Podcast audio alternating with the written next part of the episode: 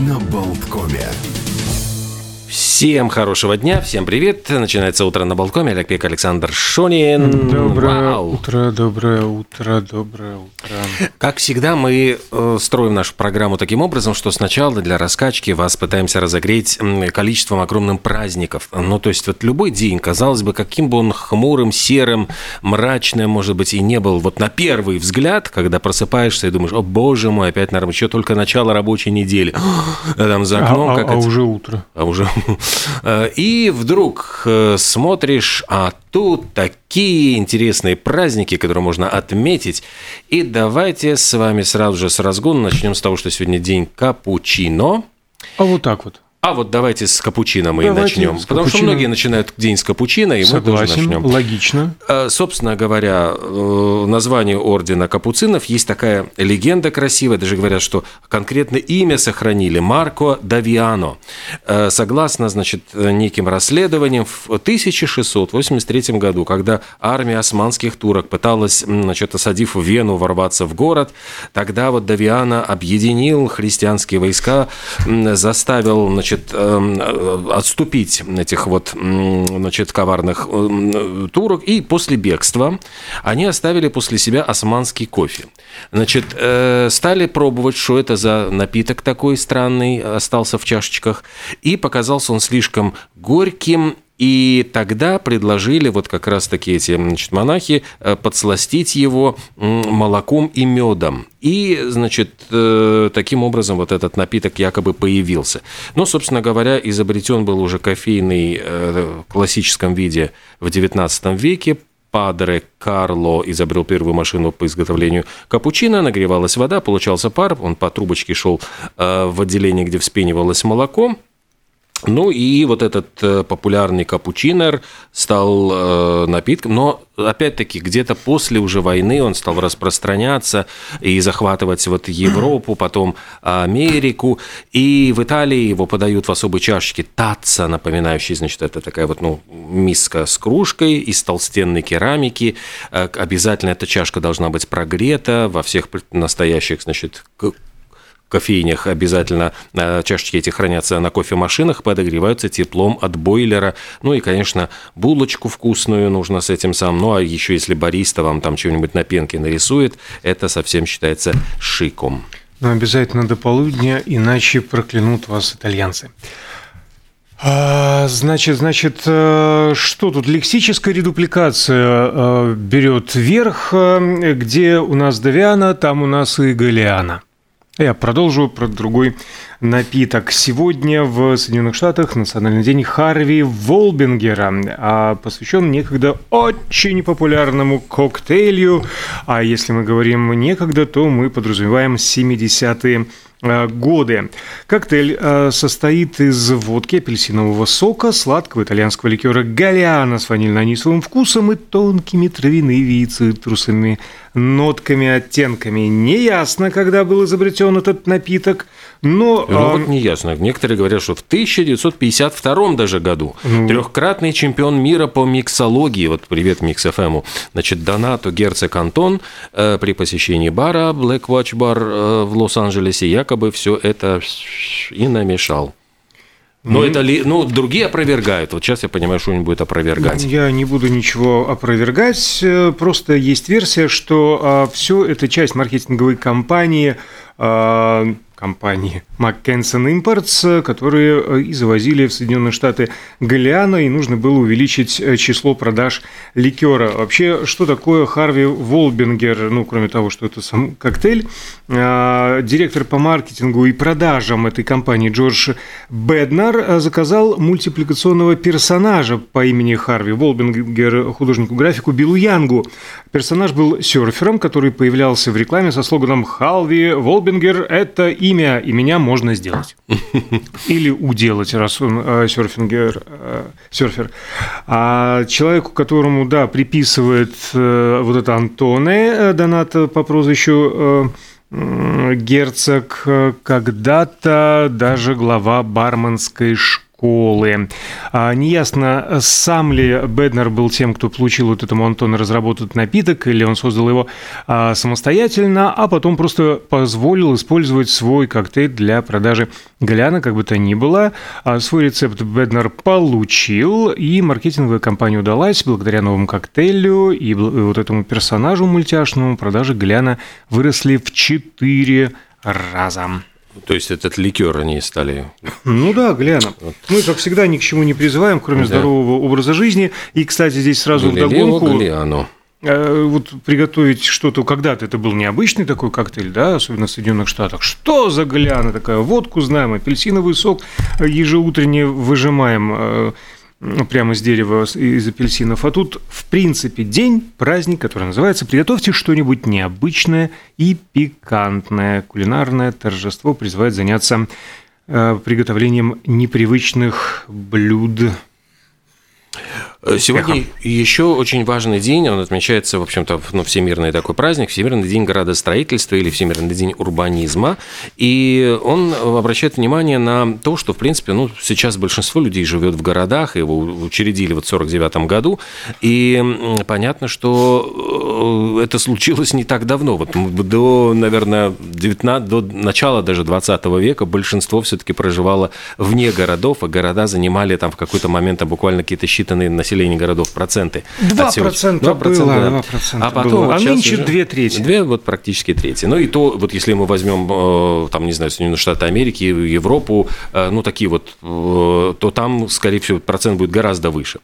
И задумываться над тем, что, да, города должны стать, вот если мы вспомним средневековые города, я всегда вспоминаю вот музей медицины, там же был специальный зал, посвященный средневековой медицине, там даже вот именно город город. Ну, то есть вот как в музее Мадам Тюсо, где тебе на, на голову выливают какие-то отходы со второго этажа, тут проходишь мимо, там отпиливают кому-то ногу. Это я знаю, там... А, а, брат-близнец этого музея в Таллине на Ратушной площади музей пыток. И так это жутью думаешь, господи, как люди вообще жили, вот, ну, скучно, там, крысы, грязь, и там, антисанитария, там, ведь до, наверное, вот не было ни водопровода, ни канализации э, до, там, ну, как минимум 17-18 века.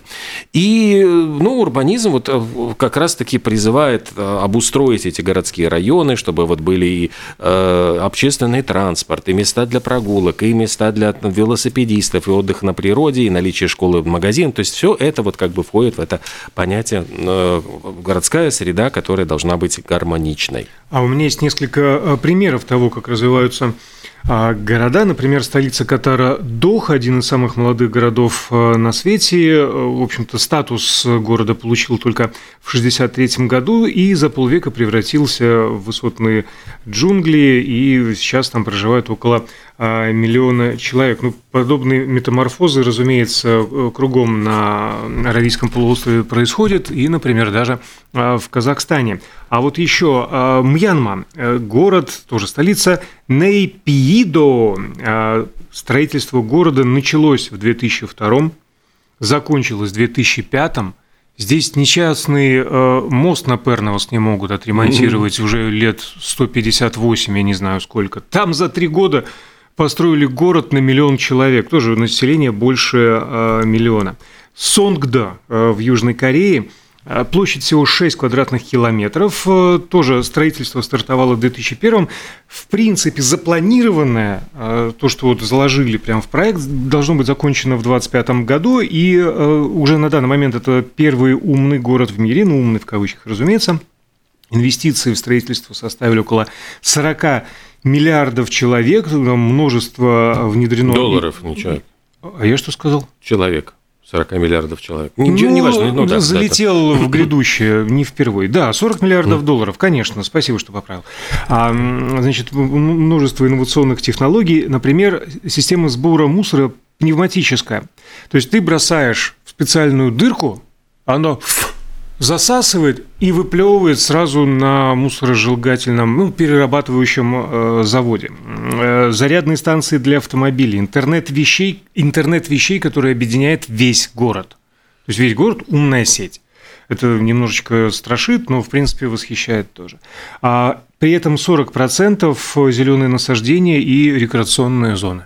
Вот как умеют Но первый, э, первый, кстати, город, который возглавляет список самых пригодных для жизни городов, у меня вот Окленд, Новая Зеландия, Женева, Мельбурн, Брисбен, Цюрих, э, Осака, Токио, Перт. Вот это, в принципе, вот... А ну, это градация чего? Это как бы самые здоровые и пригодные для жизни города мира, вот, значит, здесь вот в этом списке. На другом конце Триполи, Алжир, э, Порт Морсби, Лагос и Дамаск, кстати, в Сирии в числе наименее, ну, то есть пригодных для жизни городов. То есть вот они еще не везде побывали эти оценщики.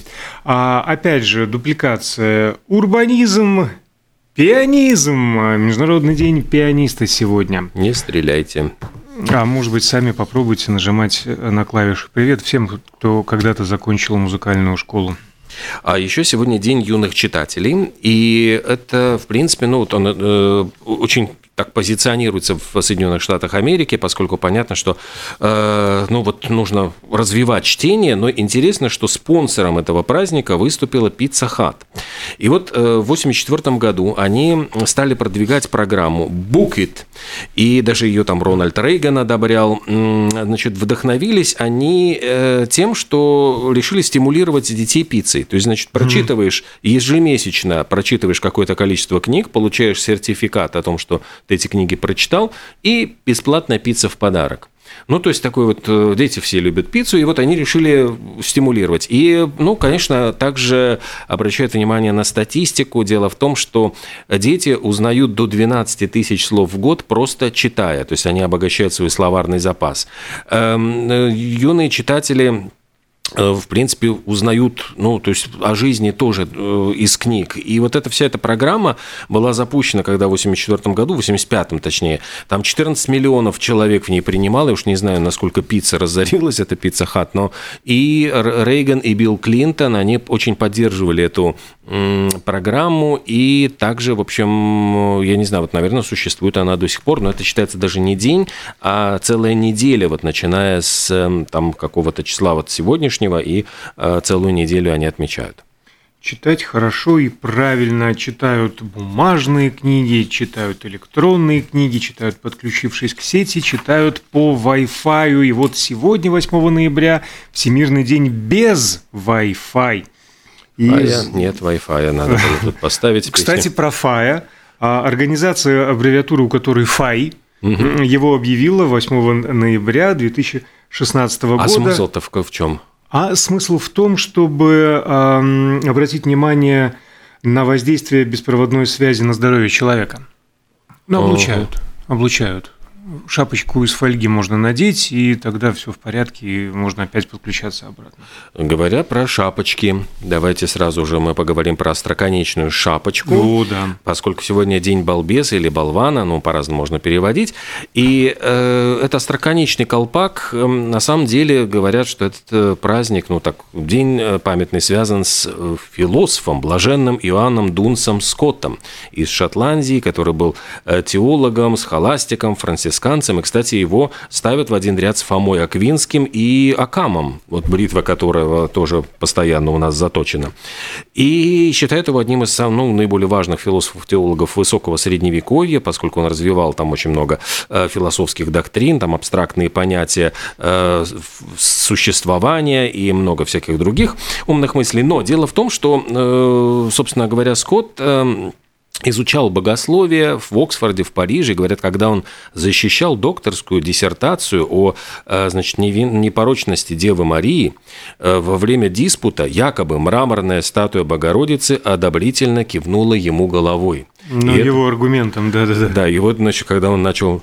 Подтвер... Да, да, все так и было. Так и было, подтверждаю. И произвело это, в общем, сразу на факультетах всех заседающих ученых такое, значит, убеди... ну, такое впечатление, что постановили впредь требовать от всех ищущих ученые степени клятвенного исполнения веры в непорочное зачатие. Вот. Причем это было сделано за пять веков до э, официального провозглашения этого догмата Папой Пием IX.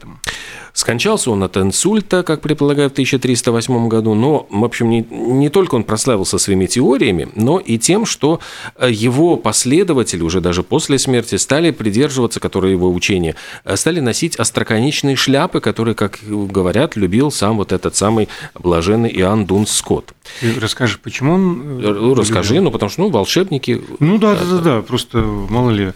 А, перехвачу, да, он вдохновлялся изображениями волшебников в этих конических шляпах и а, вообще э, считал, что вот этот вот э, раструб ее, ну то, что вот широкая часть на голове, она направляет знания из внешнего мира прямо в разум, а потом распространяет по всему мозгу. Но в какой-то момент э, случилось так, что эти шляпы стали наоборот, ну, то есть обучение его, его теории, они постепенно, ну, как бы э, входили в конфликт с реальностью, и э, ну, стали его считать отсталым, а эти вот остроконечные шапки стали символом скорее вот нежеланием учиться, и его даже прозвали кепка тупица для интеллектуалов значит, европейского общества. И, в принципе, в какой-то момент там даже в, в школах Англии там э, эту, этот остроконечный колпак там надевали на самого нерадивого ученика в качестве наказания и чтобы его высмеять. Нас сейчас Копейн накажет. Вот да, ну просто я хочу еще, ну давай закончим просто саму фразу, что в 90 1993 году, ну, году Иоанна Дунса Скотта причислили к лику святых, и сделал это папа Иоанн Павел II. Вот так что не зря прожил человек жизнь. Пауза.